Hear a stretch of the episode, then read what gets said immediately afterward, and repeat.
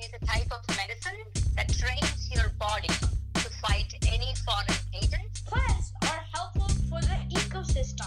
It's an electronic device for storing and processing data. The nervous system is all the collection of nerves in your body. Yeast is a eukaryote. Welcome to Spectacular Science, where it's all about science, with your host, Akshay.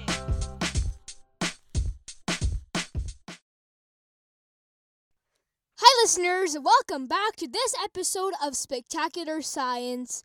I'm Akshay. I have a question for you. What do you think is the largest organ in your body? Or should I say, on your body? Let me give you a second or two. Well, you might be saying, Akshay, just tell us the answer. Well, I'll tell you right now. The largest organ in or on your body is your skin. What? The skin is considered an organ? Well, yes, the skin is actually considered an organ, and it's the largest organ on your body. Just look at it. It covers your entire body, but it actually protects you from all the dangers outside, like germs, moisture, or even just regulating your body temperature. Your skin plays an important role in protecting you, and this episode is all about that skin. Get ready, because we're going to take a deep dive into the science of skin, or as we like to call it, the anatomy of skin. So first of all, what is skin?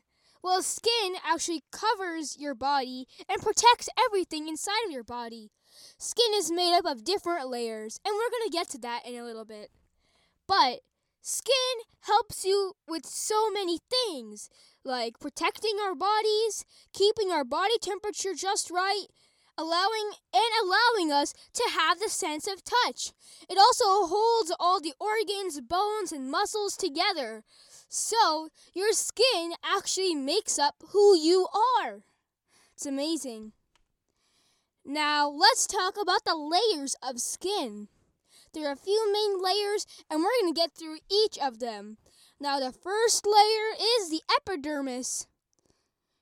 The epidermis is the part of the skin that you can see. Okay, now, look down at your hands for a minute. Even though you can't see anything happening, your epidermis is really hard at work. At the bottom of the epidermis, new skin cells, or the building blocks of life, are forming. When the cells are ready, they start moving toward the top of your epidermis. This trip from the bottom to the top takes about 2 weeks to a whole month. And as newer cells continue to move up, older cells near the top die and rise to the surface of your skin. And what you see on your hands and everything else on your body are really just skin cells.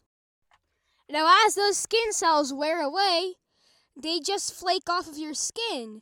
You can't even see that happening, but every minute of the day, we lose over 40,000 dead skin cells off the surface of our skin. So, just the time that you took to listen to this episode, you probably already lost about 120,000 skin cells. That is a lot.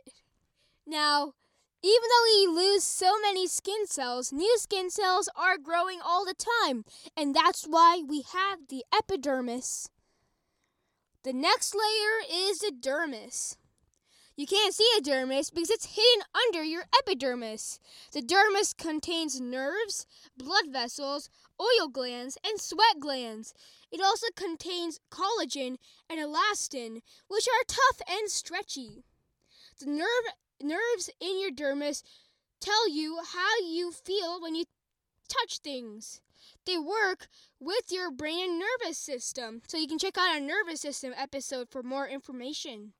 And your brain gets that message about what you're touching. Is it the soft fur of a cat or the rough surface of a table? Whatever it is that you're touching, you can always rely on your dermis for what you are feeling. Sometimes what you feel can be dangerous, so those nerves work with your muscles to keep you away from getting hurt. If you touch something hot, the nerves in your dermis respond right away, saying, "Ouch! That is hot!" And the nerves quickly send this message to the brain or spinal cord, which immediately commands the muscles in your hand to take your hand away. This all happens in a split second without you even thinking about it. That's amazing. Your dermis is also full of lots of tiny blood vessels. These keep your skin cells healthy by bringing them oxygen and nutrients that they need and by taking away waste. These blood vessels are hard to see in kids, but you may get a better look if you check your grandparents' skin. As the dermis gets older, it gets thinner and much easier to see through. The dermis is also home to oil glands too. These are also called sebaceous glands, and they are always producing sebum. Sebum is your skin's own natural oil, and it rises to the surface of your epidermis to keep your skin protected and also waterproof.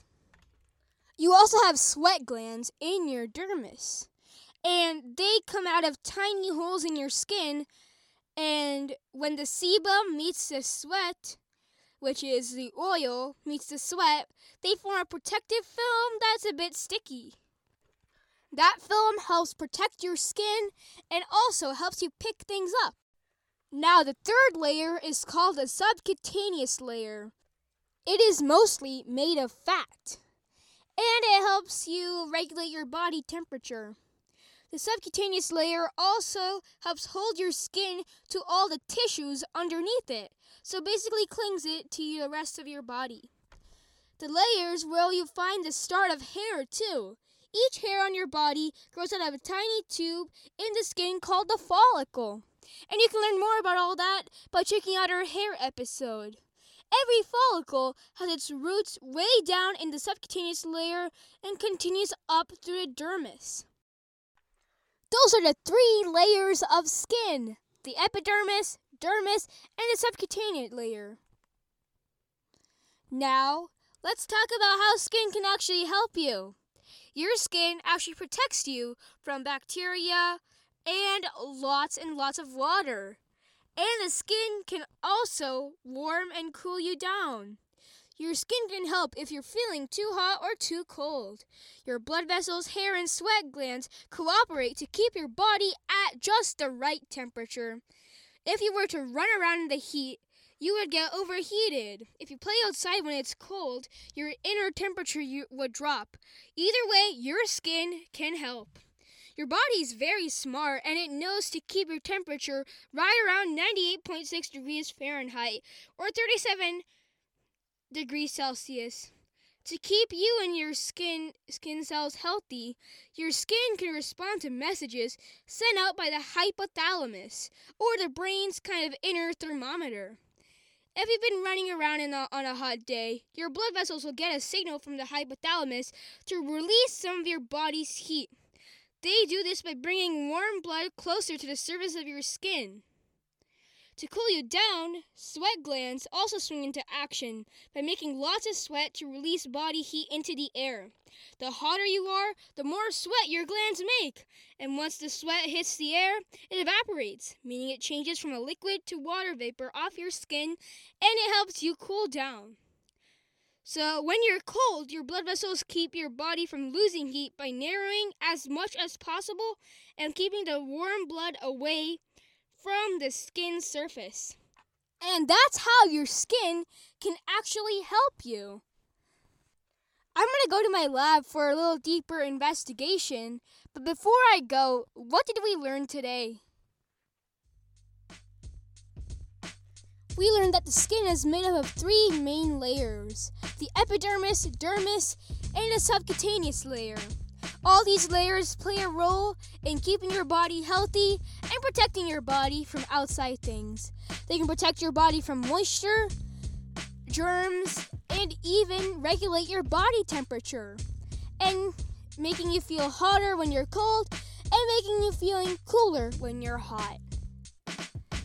Thank you so much for listening to this episode of Spectacular Science. Spectacular Science is produced and hosted by me, Akshay. Our theme song is by China Ramachandran. Please visit my website, spectacularsci.com, to find interactive activities, articles, blog posts, and all of our episode. That's spectacularsci.com.